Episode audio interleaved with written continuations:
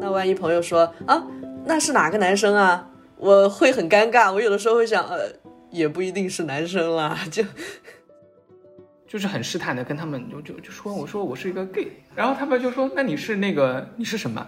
那个还是是是那个？我说你们怎么还还还懂这个这些东西呢？然后说天哪，我们是在上海，这个东西有谁不懂？很难说他是真的接受不了，还是他只是疑惑了一秒。但是你会立刻嗅到，最起码他不是那种立刻张开那个双臂去拥抱你的那种，所以你会立刻缩回到柜子里。当你进入一个身份划分的阶段的时候，你会把自己越画越细。那我到这个阶段的时候，我就觉得啊，没必要了吧。可能有人在说什么，呃，同性恋圈子很乱什么的，我就会想，那异性恋的圈子也有乱的呀。现在说来只是同性恋，如果我们想到跨儿，那可能会面对更严重的问题，对吧？当他们想成为演员这个行业的时候，会面临更多的阻力。而演员还是一个很光鲜，我们都能看到的行业。那我们再往基层去看其他那些行业，那就是那些阻力就是更难以想象的了。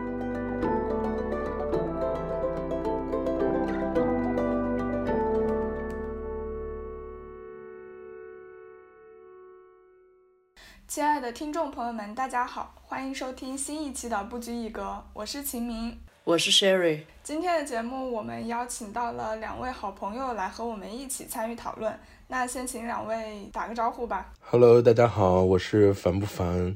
大家好，我是不拘一格的热心听众小 A。今天我们要聊的话题本来是想在六月份的时候录制这一期节目，但是因为各种原因都。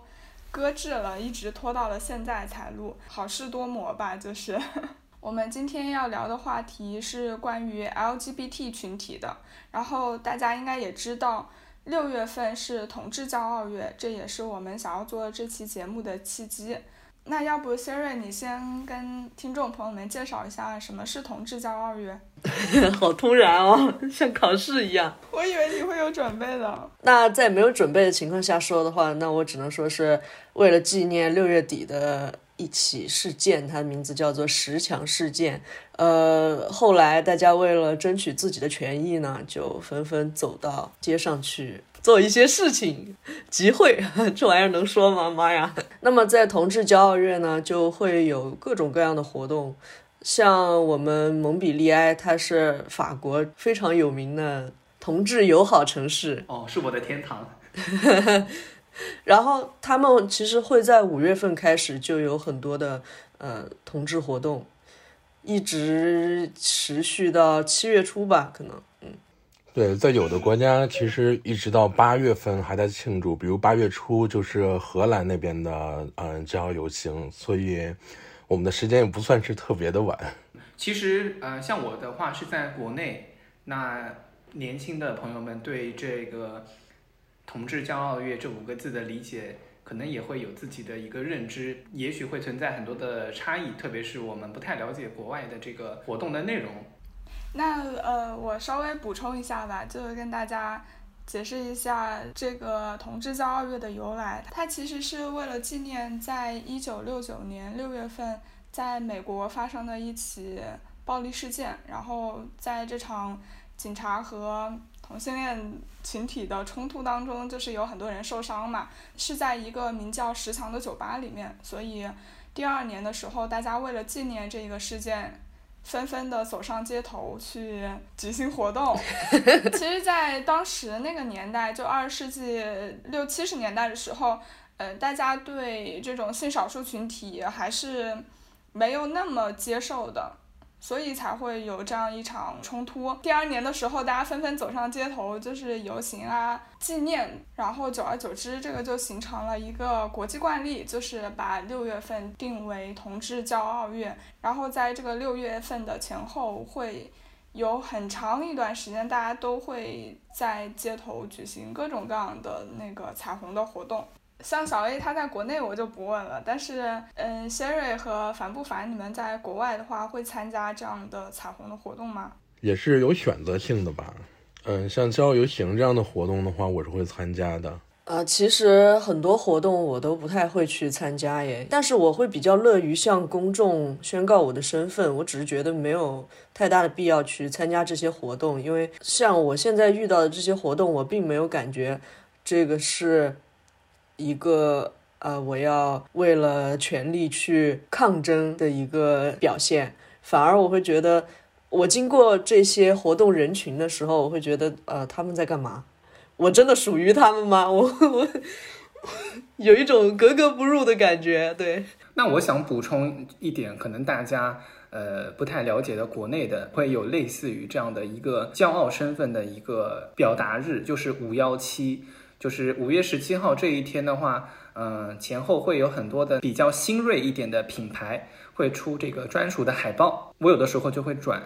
嗯，比如说我最喜欢的那个后浪出版会 会专门发一条微博，可能现在是因为发敢发的品牌和人越来越少了，大家就无比的怀念以前那个更为开放的时代。五月十七日其实是那个国际不恐同日嘛。然后之前除了一些品牌以外，还有一些明星可以在微博上发东西。但是我承认，就是像这种活动发展到现今的阶段，它很多时候变成了一种游乐性的东西，尤其是在国外，像刚才沈睿提到的那种游行，大家可能就是去玩儿，然后去认识朋友。嗯，他和八十年的那种举着那种那个抗议歧视啊、抗艾滋那种牌子，坐在地上静坐，然后跟政府对峙，真的会被抓到警察局那种游行，确实不太一样了。但确实也是时代在改变嘛。其实有时候我在街上路过那些队伍的时候嘛，我我也感觉他们更多的是把这种活动当成一种社交方式了，已经。嗯，但我觉得对于有些人来说，他可能还是一个挺难得的机会。比如我有的朋友平时他就会相对，嗯，不管是来自内心的压迫还是社会的局限吧，他可能表现的并不是他自己内心非常想要那种性格。但那个游行上，他可能直接就变成 drag queen，他可能直接就盛装打扮一下，可以在街上跳舞呀、唱歌呀，也算是一个难得的一个你可以。非常放开的时刻，而且不会被任何人去评判。烦不烦是在哪一个城市呢？嗯，我在巴黎。你们在生活中会愿意向对方透露你们的这种身份吗？愿意，我老愿意了，因为我总觉得不应该用这个身份来给我生活造成很多压力。那我自己本来身份就是这个样子，我喜欢谁，我对谁动心，对吧？我不可能。对朋友讲这些事情的时候还遮遮掩掩，那万一朋友说啊，那是哪个男生啊？我会很尴尬。我有的时候会想，呃，也不一定是男生啦，就所以就还不如尽早和盘托出。嗯，是你的家人也知道吗？我妈妈知道，但是我妈妈有点不愿承认。哎呀，这个。这个话题，我觉得可能就能单聊一个小时。我就我们认识的那些朋友而言，他们的这个，嗯，或温情，或悲惨，或主动，或被动的一个呃出柜的一个经历。那我自己的话，我觉得可能我就挺能代表一部分这个国内的种子用户的，就是，嗯，我可能在更年少轻狂的时候，会特别的，就是不去介意自己在这个工作中、生活中，特别是跟同龄人。甚至是部门的同事去说自己的这个身份，可是，嗯，快到三十岁的时候，反而会更加的谨慎，因为可能一个是我可能更加的了解自己了，第二个是我好像有，就是有点害怕被铁拳，就是这个铁拳的氛围越来越浓厚，可能是一种自保，那我可能不会主动的去跟对方去说，但是如果呃我的亲近的同事们、朋友们来问我的话，我也不会选择不承认。我会区分好谁是真的关心我，谁是八卦。我觉得我能够同时符合他们两个的情况，因为就是我不知道 Cherry 会不会也有一点啊，因为我们都在国内和国外来回这样穿梭嘛，其实就像是在两个世界中游离一样。在国外的时候呢，我就像是我就想达到一个理想状态是什么，就好像没有柜子，也没有柜门，没有这一说了，就我不想跟别人出柜。嗯，就不想跟去认真的去跟一个人说，嗨，我告诉你我是什么什么什么，我觉得很麻烦，很没有意义。我就想自然的聊到这些话题。当聊到某一件事的时候，可以直接说我前男友怎么样，我男人怎么样，或者我怎么怎么了。但是当我回到国内的时候，确实会突然多了很多顾虑，哪怕是和朋友，可能这个朋友你不太熟，但他妈认识我妈，就可能哪怕就这么一个小小的联系，就会让你顾虑一下。然后，所以就感觉还蛮蛮纠结的，在这两种状态中来回穿梭。是的，然后我这里再讲一点哈，就是，呃，这可能当然跟厌女也有一部分的关系，就是说，感觉女生如果她是同性恋的话，如果她是 P，可能大家会觉得啊，你们呃自己内部消耗了，尤其是一些男的，他觉得我的性资源被。减少了，对吧？他可能会出此言论。但是如果一个女生是 T 呢，大家就可能对他的社会舆论会稍微好一点，因为他可能会觉得啊，这个 T 他他多厉害啊，他有点就是男子气概的那种感觉哈。在这种情况下，那男同性恋就比较惨了，就是有很多污名啊，会受到很多侮辱啊。但实际上，这种侮辱是我觉得可能是跟这种呃女性。的地位有一点点关系吧。嗯，我觉得在男同性恋群体里面，有一些嗯，就是打个引号说他们非常母、非常娘的这些，也会受到一一定的，就有些人会攻击他们嘛。我觉得也是，就是同一种现象，可以放在一起说。对，母娘，它本身是美好的词汇，大家对它的理解也不太一样。有的人会觉得它是一个攻击，是歧视，但是有一些人觉得它就是一个。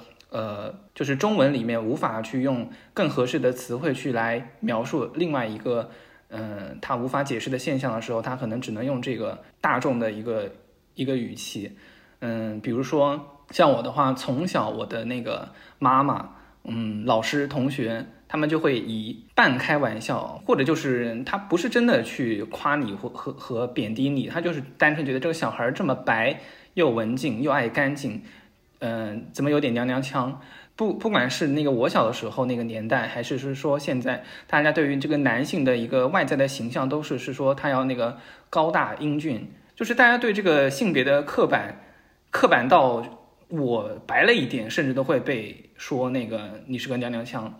就是我，我也我也长这么大了，就如何去排解这种被人那个刁难的这样的一个一个像方式呢？首先。嗯，我觉得娘母，它是一个很好的词。我就说一个最近发生的这个故事吧，就是我的最近的一份工作，那个人事总监，他觉得我可能比较能说会道的，他就说，那个你到年会的时候去做那个主持人吧。我就说，那不是去年已经有了一个同事去做主持人，嗯，他是个男生啊，就是可能他他就很直男的样子。我说已经有了一个男主持人了，他就说，那你可以去做那个女主持人。其实她发言的这个身份，她是一个女性，而且她是一个比较有知识的、知性的一个女性。但是她同样也会用“女主持人”这样四个字来形容我。我当下如果发作的话，或者是我那么极其敏感，在那会儿我可能就得罪她了，或者是说我这个工作我也不用干了，我我要去纠正她的想法。我是这么想的，就是她没有办法找到一个更好的词来形容我。他只能用女主持人，我会觉得他是说另外一种风格的那个主持人，我是这么想的。嗯，但是后来，呃，我之所以又把这个事情给发到那个朋友圈，一个方面是我想看一看大家是怎么去理解这件事情的，是不是我自己小题大做了，人家就可能就是单纯的那个，呃，说了说，他没有什么特殊的意思。但是很明显的有两，就是两个那个。呃，观点一个是像我这样的同龄人，大家会觉得，特别是一些女生，觉得这呃用女主持人来形容一个男生，嗯是不太好的。另外一个就是他只是那个不知道怎么样去表达更合适。我其实是偏向于是这个后者的，因为她本身是一个女性，然后她不可能会说女主持人她就是一个用来攻击我的，这就让我在这一个母娘这样的一个词上面去做了一个反思，作为个体。一定要分辨好什么是呃真正的攻击，就是有的时候一些群体内或者是群体外对我们的一些批评或者是一些评论，它可能就是一个嗯很简单的这个语言的匮乏，我觉得我很认同他前半部分说的这个观点，就是大家可以把这样的可能有些人认为是攻击的话，或者他真的是只是这么一说，都把它当成一种善意的母和娘，还有这些词，像个女生都无所谓，我都可以接受，就是形容我的某一种性格、某一种气质。但我觉得它永远都是可替换的，它从来不是无法替换的这个词。我们想一下，当有一个人他说你怎么像个女生一样。他完全可以说具体的去说某一个气质，你怎么这么温柔啊？我觉得你很干净啊，你很爱干净。因为当你用女生、女的，甚至母娘这些词儿的时候，我们就潜意识的认定了一件事儿，就是说女性就应该是和那个气质划等号的。你怎么这么干净啊？像个女生一样？那女生就一定要爱干净吗？我就是一个很脏的女生，可不可以啊？你怎么这么白呀？像个女生一样，我就是个黑皮肤的女生，怎么了？对不对？就是就是，其实我觉得，当然了，我同意这个事情，它并不是说一个一朝一夕之间啊，我们今天开始我们都改了，我们以后不说中国话了，肯定不是这样的。但我觉得还是要承认，他这样说话是有一个问题在的。其实反过来说，某些女生说这么壮，跟个爷们儿似的。那那那些瘦小的男生就会说：“我不是爷们儿吗？对吧？”对，我们总是会无意识的在潜意识里通过一个词儿、一个什么去界定了别人。我们把性别的气质先界定了，但同时我们又把性别界界定成了二元的，就是说除了女的，就是男的，女的是这样，男的是这样。你这个男的稍微往那边偏了一点，我就说：“哎，你像个女的了。”其实我觉得是比较狭隘的。这个其实是社会长久以来对性别的一种刻板印象嘛。当然这些问题存在，我们都知道。然后我觉得刚刚小 A 他说到自己的经历，提供了一种现阶段可以操作的办法，就是我没有办法去改变别人说这句话的用意。那首先我从我自己出发，我去。用更温和的态度来对待别人对我的一种评价。是的，我跟小明说，我说水的形态既可以是涓涓的细流，也可以是奔腾的大海。我在成为那个某某总监那个地位的时候，我也可以成为一个大海。在此之前，我觉得作为个体还是尽可能的去保护好自己。只要是产生冲突，对谁都是没好处的。对于 gay 的话，特别是对于零，会更容易被大家形容为，比如说娘娘腔。或者是像个女孩一样，那对于比较 T 的女生，在生活中会被人家说啊，你怎么像个男孩一样？就是会遭遇这样的恶意吗？实际上，就像小 A 刚才说的那样啊，我并不觉得他是一个恶意。包括这个社会上面的一些准则来说哈，你说一个女生她像男孩一样勇敢，她像男孩一样有担当，呃，这个听起来并不是一个恶意，但是。我听到这些话的时候，我会觉得有点不舒服，就像烦不烦说的那样，对吧？你明明可以用一些别的词，你说我勇敢，你就直接说呗。你为什么要说哦，好厉害？你想，你像男生一样，那也有很很胆小的男生啊。所以就呃，我听到别人这么说我的时候，如果是一些比较熟悉的人，我就会直接跟他们表达我的不满。但如果是可能没有那么熟，我就直接说啊，谢谢，谢谢，Thank you。你们刚刚在表述中都有提到，你们对于那种比较亲密的朋友和不太熟的人，对于自己身份认同的态度是不一样的。我在想，是不是因为你们这样的身份会导致你们在人际交往过程中就是？比较敏感，然后会怎么说？有一种类似的直觉，能够去判断身边的人对于 LGBT 群体他们的态度是怎么样的。你们在交友的过程中，就自然的会有这样一个筛选。我觉得，就拿我的情况来说啊，在小的时候，在国内的时候，一开始你认识的朋友，大家交朋友可能并不会最先想到的是身份认同这件事儿。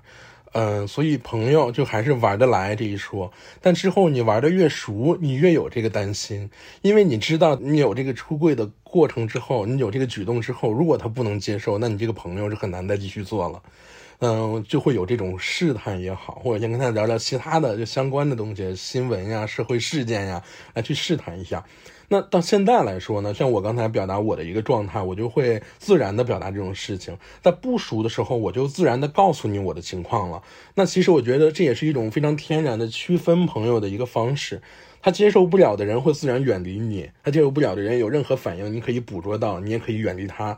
你和这个不熟的人不一定真的能成为好朋友哈，但是你最起码已经在很早的时候就确认了他不会对你的身份有任何想法，最起码他是一个可以接受这一切的人。我就曾经试探过，你有什么试探的办法？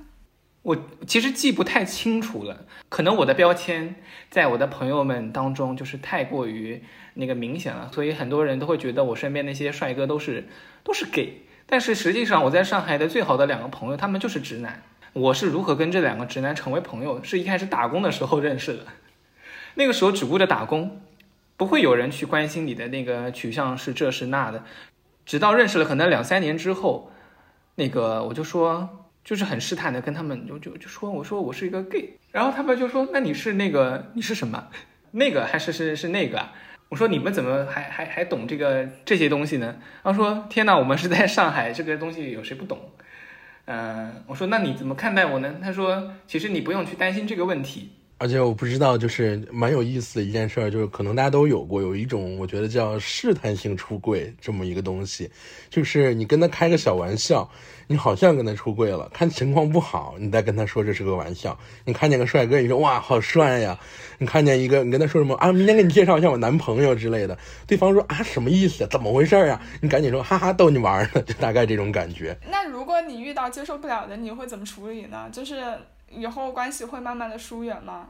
其实通过这个，你也很难说他是真的接受不了，还是他只是疑惑了一秒。但是你会立刻嗅到，最起码他不是那种立刻张开那个双臂去拥抱你的那种，所以你会立刻缩回到柜子里。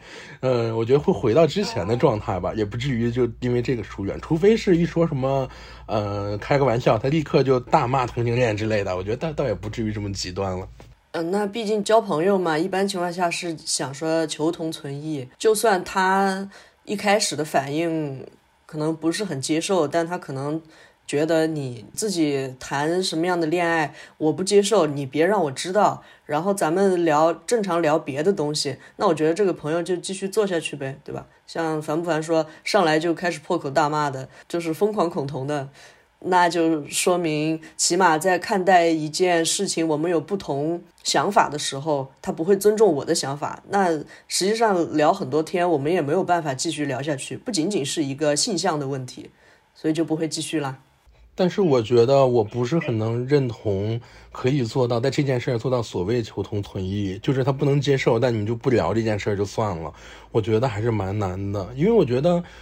他并不是非得聊感情生活才能涉及到的事儿，他是方方面面的都会有吧？我觉得那那会不会到不同的话题中都因为这件事起冲突呢？我没有过这样的朋友啊，所以我想问一下，为啥一定是朋友呢？也可能是父母啊。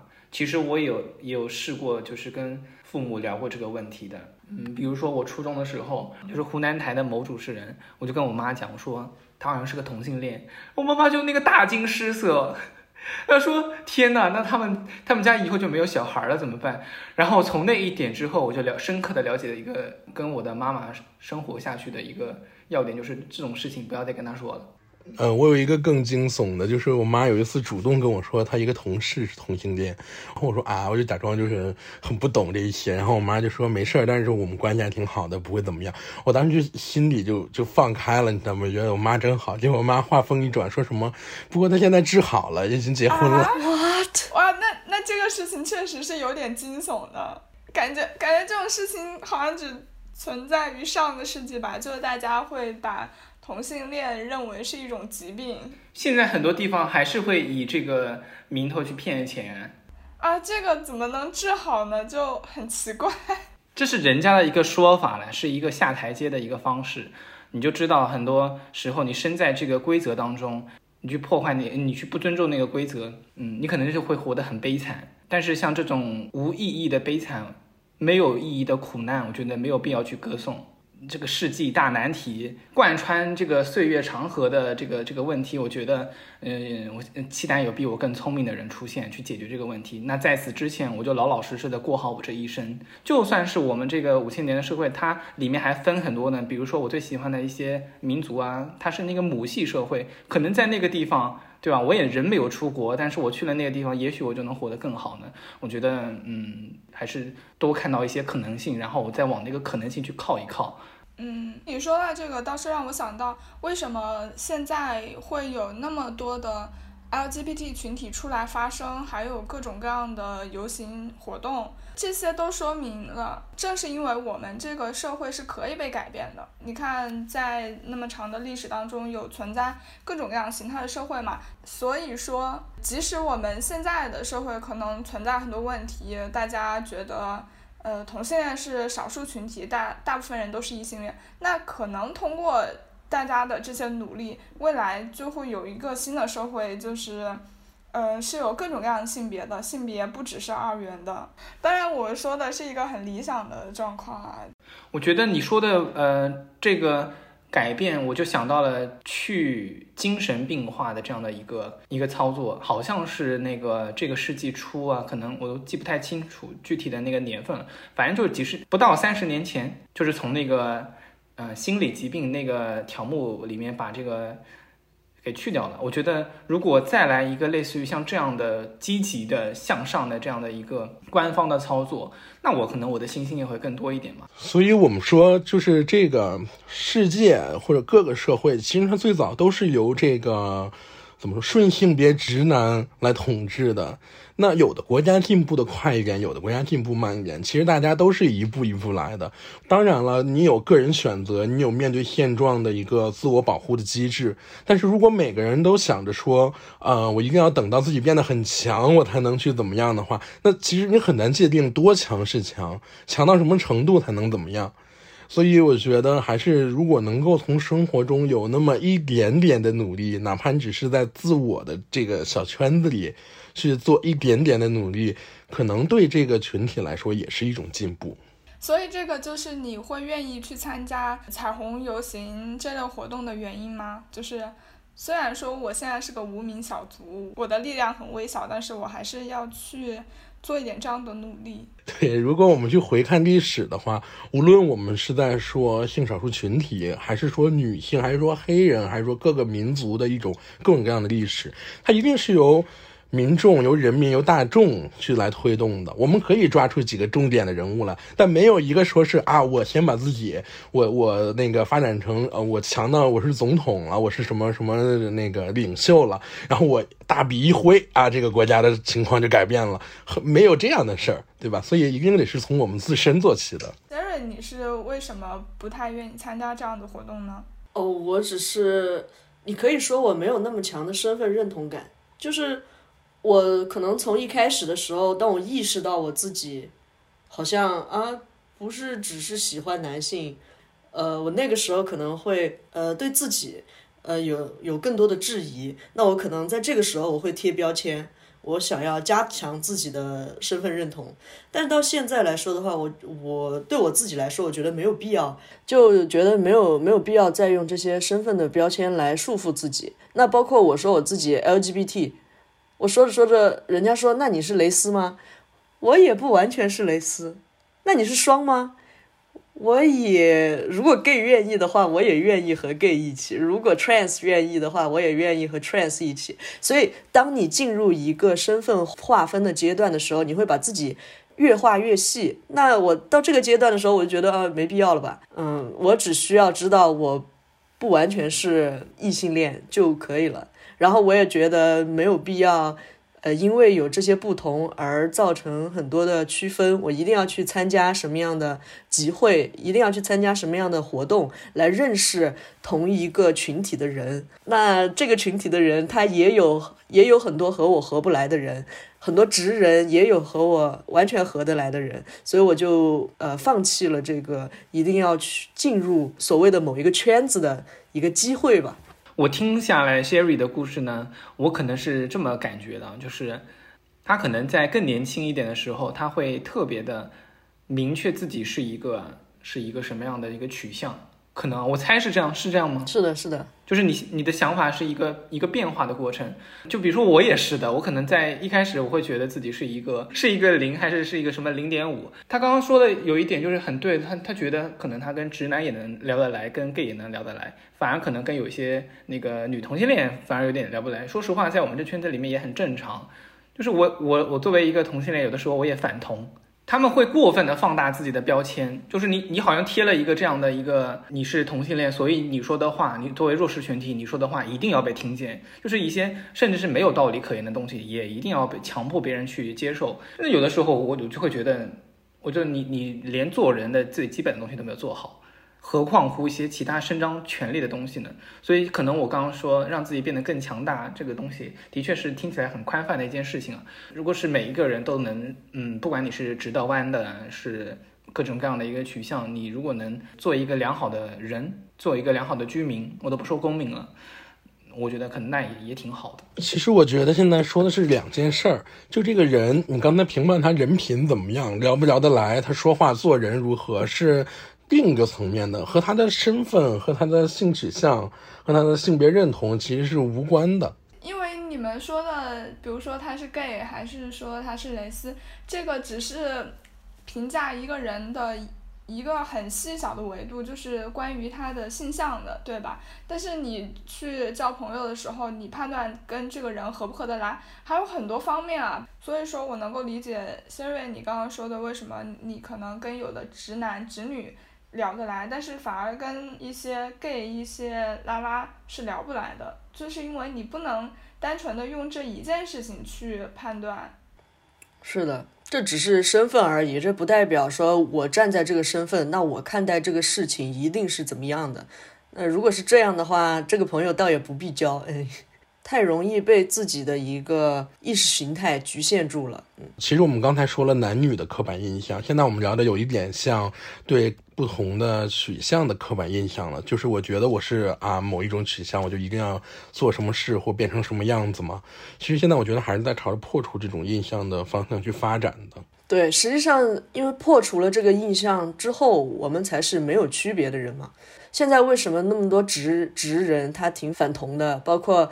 可能一些酷儿群体他自己也很受不了这样的氛围。实际上就是我们已知了有这样的不同的存在，然后你还在很刻意的去强调这些不同，我觉得有点没必要了。可能我们需要把目光放在这些不同给我们带来了什么，要讲这些不同给我们带来的不公平，这个才是最重要的。嗯，说的太好了。我觉得，觉得你是我的互联网嘴替。我觉得，无论是非常高调的去强调自己的，还是选择安安静静做自己的，无非就是一个个人选择问题。我们要认同有些人会选择一个更高调的生活，也要认同有些人会选择安静做自己嘛。其实这是我们群体内部的事儿嘛。只要能在群体内部先达到彼此尊重、彼此认同，我觉得就没有什么问题了。但是每一个圈子一定会有鄙视链。我觉得为什么 Siri 他不希望说大家去强调自己的身份标签，就跟每个人的喜好不一样有关系。呃，你想这个世界上那么多人，就像有的人喜欢看英剧，有的人喜欢看美剧，对吧？你喜欢男生或你喜欢女生，你喜欢其他就是任何性别的东西，这个是没有办法去总结出一个共性来的。但是我觉得这个是难免的。就是人吧，他就是喜欢找自己的同类。你说我喜欢看美剧，喜欢看那个韩剧，是不是美剧得拉个群，韩剧得拉个群呢？对，但是你喜欢看美剧，跟喜欢看美剧的他可能喜欢类型也不一样。嗯，就是我们肯定承认每个人都有自己不一，每个人都是独特的，但是大家还是喜欢那个扎堆儿嘛。其实是有一定的，也是有一定好处的，因为你只有团结起来，人多了你才有力量。每个人都说啊，我不一样，我就怎么怎么样。但是其他人不会这么看我们，那些嗯顺性别直男不会这么看我们，那些统治者不会这么看我们，他们还是会把我们分成类。我们自己再不聚在一起说啊，我们是一类人，我们还说我们就自己过自己的，反而就不太好了。当然，我并不是说大家一定要就是所有人都赶紧到一起去，然后去做什么事情哈。但是我觉得就是说，呃，有了这个标签，让大家可以聚集到一起，其实是有一定好处的。平时你会通过做什么去为这个群体发声呢？首先，我就是像我刚才说的，我觉得大家能做一点点小事情就已经很好了。那比如我会在那个北同文化做携手志愿者。然后参加过什么骄傲游行，然后我自己有一个戏剧类的公众号，叫哪天看戏，我们也会组织一些能和戏剧联系起来的这个骄傲月的活动。其实这件事儿就相对来说是非常微不足道的一些事情，但是我觉得起码在我身边的这个小范围内，我创造了一个相对来说比较友好的环境。然后我觉得更大家更容易做的，其实就是更多的关注这一些吧。然后能发生就发生，当你觉得不安全的时候，当然要保护好自己，在保证安全的前提下，能做一些小事儿的时候是可以去做。然后时刻保持关注，时刻警惕，知道世界正在发生什么，知道我们身边正在发生什么。我觉得这就是作为我们一个所谓微不足道的个体能做的事情了。那我也来说一说我做了什么。首先是我在上海的这几年，我会对自己负责，就是我会定期去做快筛，因此呢，就认识了嗯上海亲爱的朋友们，就类似于那个北同文化，他们嗯也会去做一些这种妨碍的那个路演。或者是为这个群体去做一些争取一些那个福利，嗯，我觉得像他们这种，嗯，不算官办的组织，但是它至少是很好的去作为了一个官方跟民间的一个枢纽。我可能就会偏向于喜欢这种纽带一样的一个组织。我在里面，嗯，我既是自由的，我同时又能找到就是一些可能，比如说刚刚那烦不烦他说的，就是大家团结起来力量会大一点。另外就是我觉得，呃。他们做的事情其实更偏向于是一些普世的东西，就比如说健康，每个人都都会关注自己的这个健康。还有一个就是，他可能部分消除歧视的方式，就是他让这个词就是尽量的被更多的那个群体看得到。比如说，他有一些呃艾滋病慈善晚会，他邀请你去参加。其实他做的最多的事情还是快筛。我觉得可能，嗯，我关注的点比较多的，那就是这个健康的这件事情。嗯，那么在国外的话，像做这种检测，然后包括我们的事前的预防和事后的阻断，现在已经是呃免费的了，然后也是非常普及的。然后如果你有主治医生的话，你可以是每三个月，我没记错的话是每三个月都要去做一次全面的检查。那么在我们这边的话，如果就是可以有这样的组织来为大家提供这样一个服务的话，我觉得还是非常有必要的。然后也可以科普到很多东西嘛。我觉得这一点就是。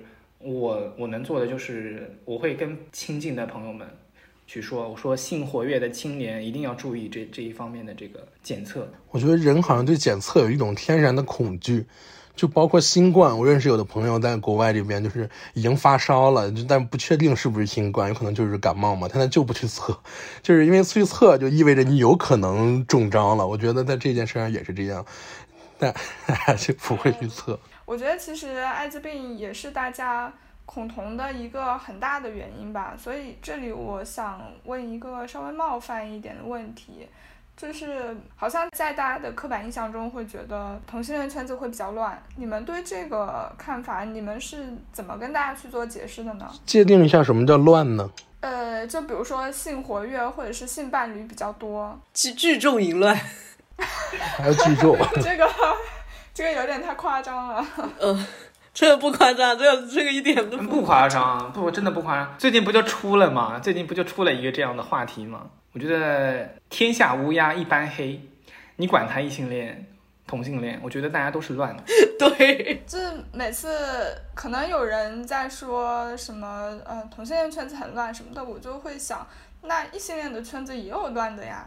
就像大家觉得什么金融行业。会比较乱，我就想，每个行业都很乱呀，都会有各种各样的性贿赂的事情啊，所以只能说，可能当一件事情被贴上了同性恋，然后淫乱的标签，会更吸引人家注意。是的，因为这样才新闻才会有人看。对，就假如是同样一个丑闻，你是异性恋跟同性恋，那获得关注是完全不一样的，所以久而久之，大家就会形成这样一种印象。嗯，然后大家呃主要还是觉得同性恋，呃性行为不安全，主要是这个问题。因为 我我以前呃跟我妈妈就是大概试探性的出了一下柜，然后我妈就说，因为 她是她是呃医院工作者嘛，她比较 注重这种健康方面的问题，然后她就有一天就有意无意的跟我提起，他说：“哦，我们科室里有有这么一个小男生，长得老帅了，嗯、又特别阳光，皮肤又特别白，又怎么样，他特别的帅，呃，肯定很多小女孩喜欢他。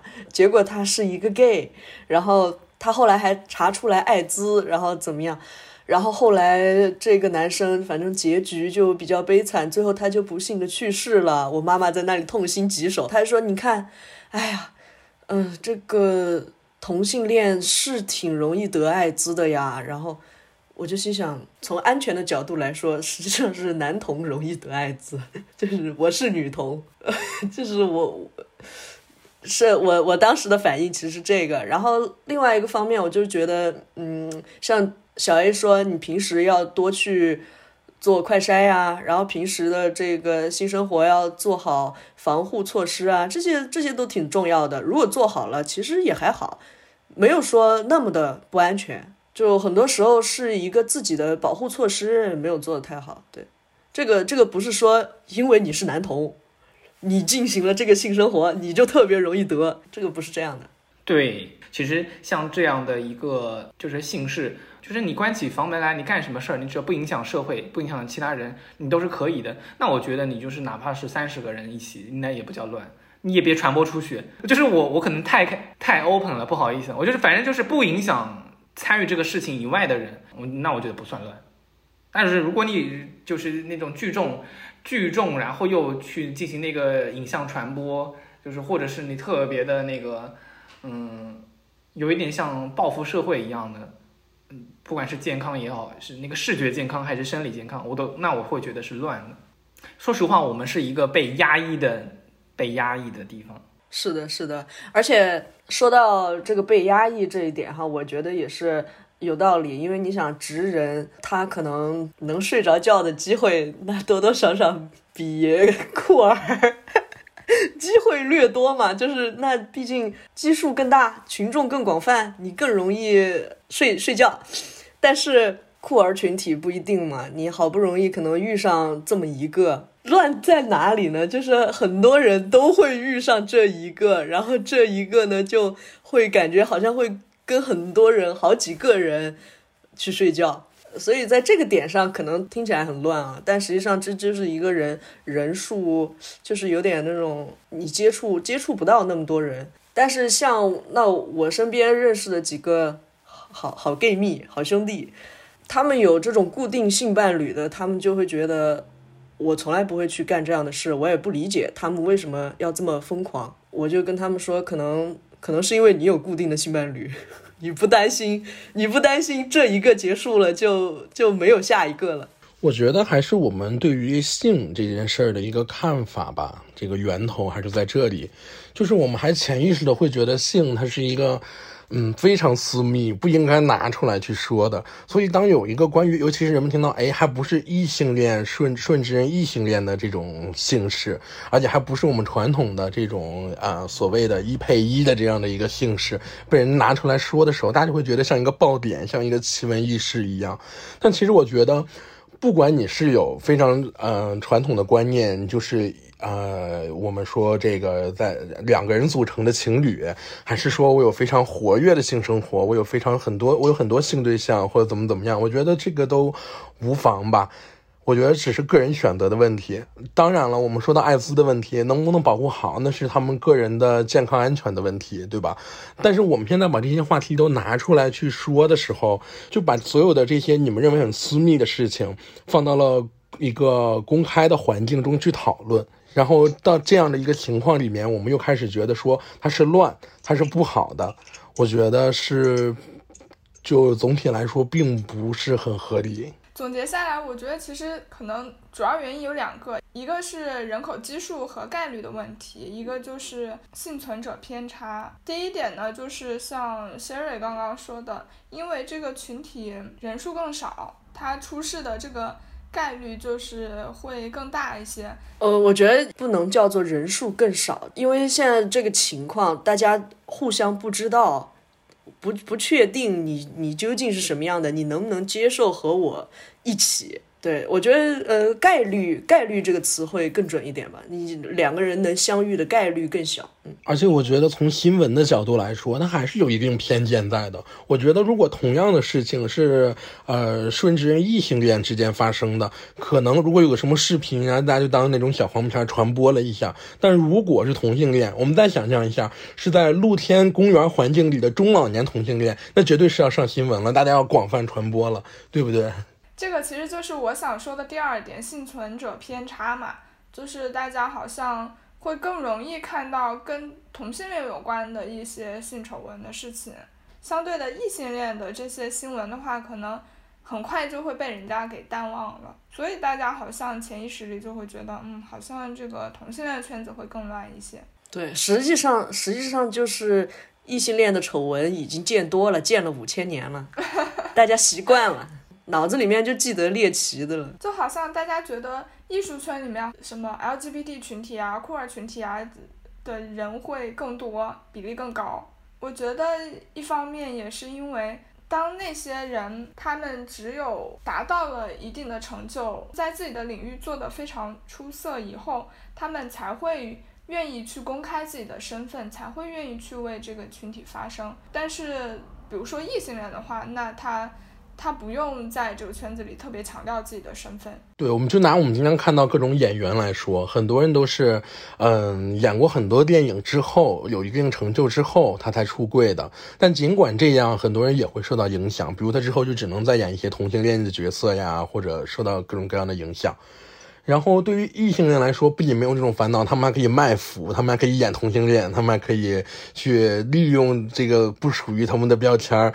对吧？去去拍一些这种电影之类的，然后去盈利，去获得名声，然后大家还会很喜欢。然后说到这儿的话，就比如最近近一些年就有一些讨论，就说像这种呃，我们说这些性少数群体的角色，是不是应该就分给性少数群体来演，或者说要这个资源要倾斜一些，他们的机会要多一些。当你看到两个顺性别直男偏偏要演一对同性情侣，然后这个电影还大获好评的时候，我没有暗指任何一部电影，但是有很多这样的电影，这个电影还大获好评的时候，我们会想，有很多人会因为自己的性取向，那我们现在说来只是同性恋，如果我们想到跨。而那可能会面对更严重的问题，对吧？当他们想成为演员这个行业的时候，会面临更多的阻力。而演员还是一个很光鲜、我们都能看到的行业。那我们再往基层去看，其他那些行业，那就是那些阻力就是更难以想象的了。就所以说，性少数群体他们面对的生活困境，肯定还是。客观存在的，就哪怕我们我们身边的人都非常能接受了，都都觉得这个是很正常的一件事情。我们现在要面对的，还是说要先承认这个柜子的存在，然后先走出这个柜子，这个是第一步可能。可是我会觉得过得好的人，他不一定会特别在意自己的这个标签。他是感受不到生活阻力的人，他就不会去在意这个标签。对他来讲，这个标签不重要。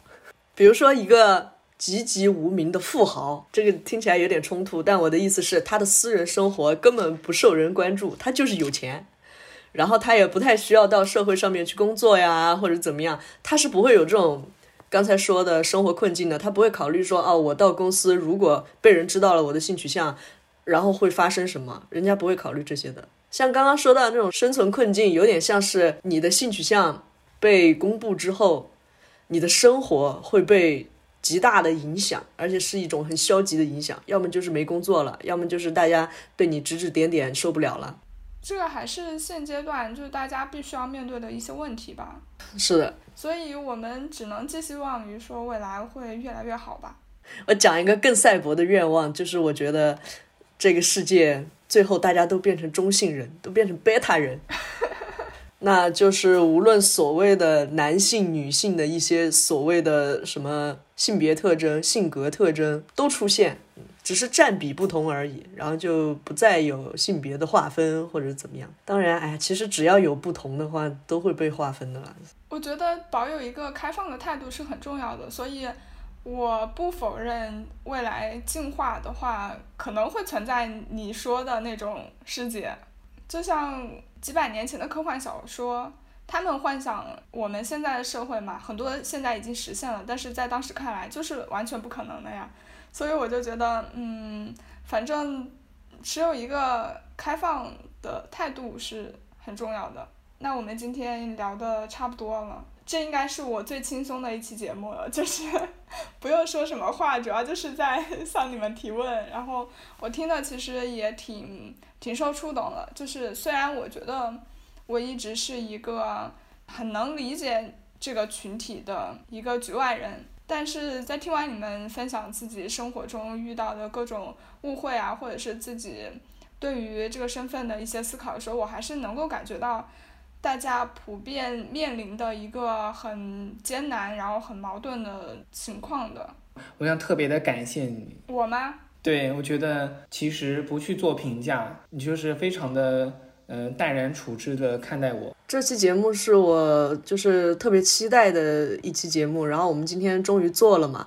然后小明也不负我的期待，因为 因为我觉得，呃，我们之前讨论的时候，小明特别的。担心，呃啊，我这个话我要怎么说才能说得更好？我这个话要怎么说才能呃不触怒你们，不冒犯你们？我就说，你就正常说就好了，因为现实的情况就是所有人他可能没有抱着一个恶意来描述一些事情，但是他就是会冒犯到我们，那没有办法的事情，因为你不知道。这件事情他会怎么样冒犯？你不知道我们的反应是什么样的，所以冒犯是肯定会存在的。我觉得这个都没有所谓，所以我也一直跟小明说，做这期节目的时候不要不要太担心 LGBT LGBTQ plus 的听众们听了会不会觉得不舒服。实际上宽容以待嘛，因为在。我们的聊天过程当中听得出来你是一个什么样的人，那么他们不会对你的一些言语吹毛求疵的。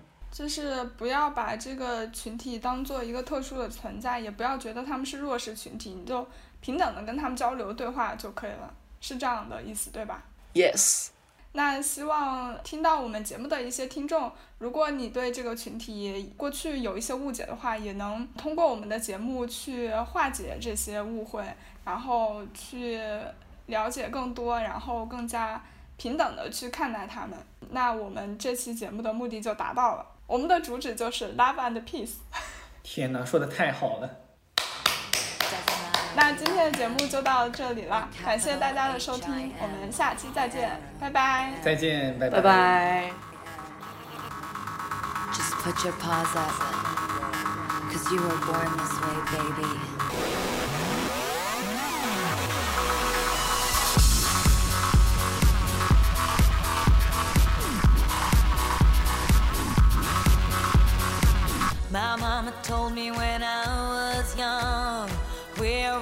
superstars. She rolled my hair, put my lipstick on, in a glass of her boudoir.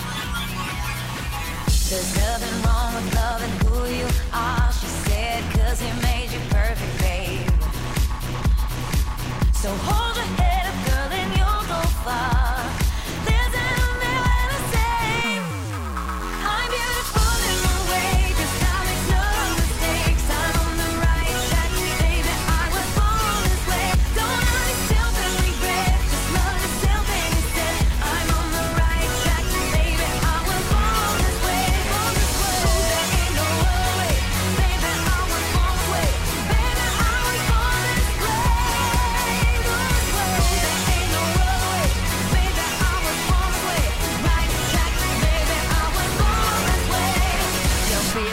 Just be a queen. Don't be a drag, just be a queen. Don't be a drag, just be a queen.